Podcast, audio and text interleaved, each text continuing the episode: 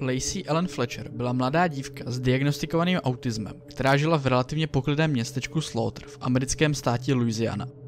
I přes její diagnózu tak byla milá, veselá dívka, která neměla problémy s nikým v okolí. Přesto během jejího 14. roku života se postupně odloučila od svých přátel a známých a víceméně se s nikým nebavila. Její soused, Robert Blades, viděl Lacey naposledy, když jí bylo 21 let na její zahradě, jak zvedá činky a snaží se cvičit. Podle jeho výpovědi vypadala psychicky v pořádku, dokonce ho i slušně pozdravila. Prý v této době byla celkem hubená, ale to se dalo vysvětlit pravidelným cvičením s činkami a závažími buď na jejich zahradě nebo na příjezdové cestě. Tento pohled na mladou dívku nebyl ničím zvláštní, proto nebyl důvod, aby některý ze sousedů do jejich aktivit zasahoval nebo ji rušil. Pojďme se ale vrátit do Laceyných mladých let. Mladá dívka chodila do školy Brownsville Baptist Academia v Louisianě a zároveň byla i členkou školního volejbalového týmu. Jak již bylo řečeno na začátku, kolem 14 let se postupně začala odlučovat od veškerých přátel a spolužáků, jelikož její diagnoza autismu se rostoucím tempem zhoršovala a musela být přeložena do domácího učení. I přes domácí výuku se stále například zúčastňovala se svými rodiči bohoslužeb v baptistickém kostele v nedalekém městečku Zachary. Díky jejímu autismu se ale chovala trochu jinak než ostatní děti a dospívající v okolí. Dle jednoho z dalších sousedů byla Lacey trochu jiná, hlavně strašně chytrá, ale přesto mnohem víc dětinská, jak její vrstevníci. Měla radši dětské věci, jak typické teenagerské radosti. Před pěti lety, když mělo být Lacey přibližně 31 let, tak se Robert bavil s jejím otcem Clayem, co se vlastně s dívkou stalo a jestli je v pořádku. Přeci jenom ji pár let už neviděl, tak jestli se třeba neodstěhovala za studiem, či neprovdala a neodstěhovala se za svým novým manželem. Vždycky jeho otázky ale otec Clay jakoby schválně ignoroval a vždy rychle změnil téma na něco jiného. Maximálně se šlo dozvědět, že je v pohodě, takže asi nebyla potřeba mít nějaké podezření. Bohužel pro Lacey, Robert měl mít trochu více podezření v chování jeho otce. Ten den, kdy ji viděl cvičit na zahradě, byl totiž úplně poslední den, kdy byla kýmkoliv, kromě jejich rodičů spatřena.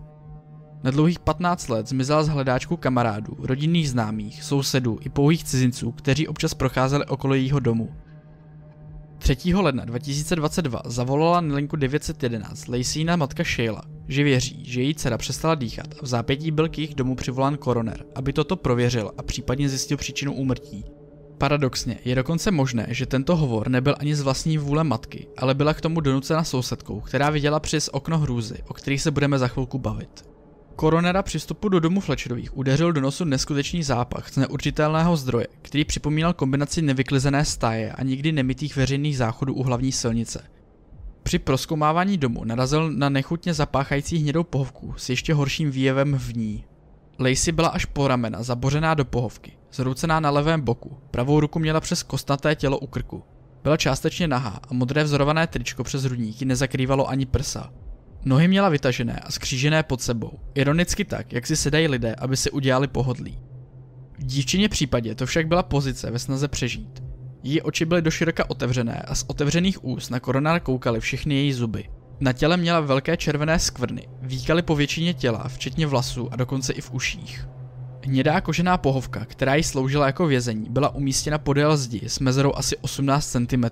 Na podlaze přímo za gaučem byla velká mokrá skvrna, o které se domníval, že to je její moč. Po pravé straně pohovky se překvapivě nacházela šedá komoda a úhledná hromádka oblečení a vepředu, jen pár metrů od ní, byl přeplněný nízký černý stolek, posetý lahvičkami s pletivým mlékem, nějakým mastkem, balíčkem ubrousků, nosním sprejem, krabičkou s víkem, na které byla fotografie dítěte a dalšími předměty, podle kterých se zdá, že Fletcherovi měli prostředky na očistu svého postiženého dítěte.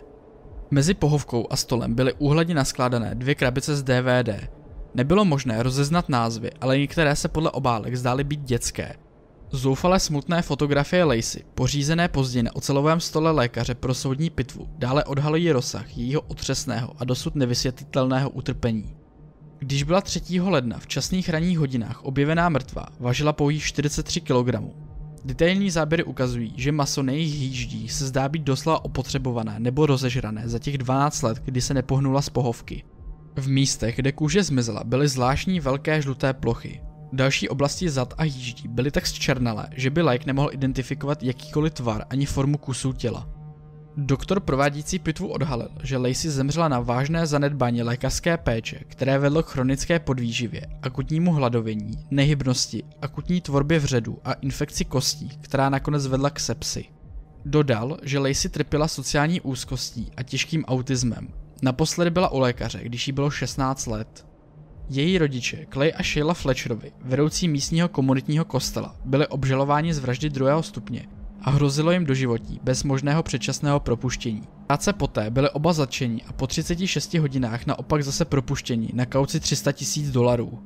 Státní zástupce rovněž předložil zajímavou myšlenku týkající se skutečnosti, že Lacey byla před světem skrytá přibližně 15 let. Napadá mě, že když Lacey nikdo tak dlouho neviděl, co bránilo Fletcherovým, aby její tělo v noci prostě odnesli a zakopali na zahradě, řekl. Nikdo by se to nedozvěděl. Když jsem přednesl případ a ukázal fotografii a uvedl časovou osu, velká porota byla naprosto šokovaná. Jako by se hodiny na zdi už nikdy nepohnuly, uvedl. Bylo naprosté ticho. Někteří porodci zděšeně lapali po dechu. Někteří nevěřícně zírali. Takhle se s nikým nezachází, ani se zvířaty, dodal státní zástupce. Při rozhovoru s orgány činnými v trestním řízení Fletcherovi tvrdili, že to byla Lacey, kdo se rozhodl neopouštět gauč a kdo se rozhodl ulevit si na něm nebo na nedalekém ručníku. Sheila Fletcherová uvedla, že dceři běžně čistila její boláky. Ani dnes, přibližně půl roku od nalezení těla, nejsou Clay ani Sheila za mřížemi a stále mají relativní svobodu, zaručenou dříve zaplacenou kaucí. Nikdy nepřiznali, že by cítili nějaké emoce k jejich zesnulé dceři, kterou nechali po dlouhá léta se postupně splynout s pohovkou ve vlastních exkrementech.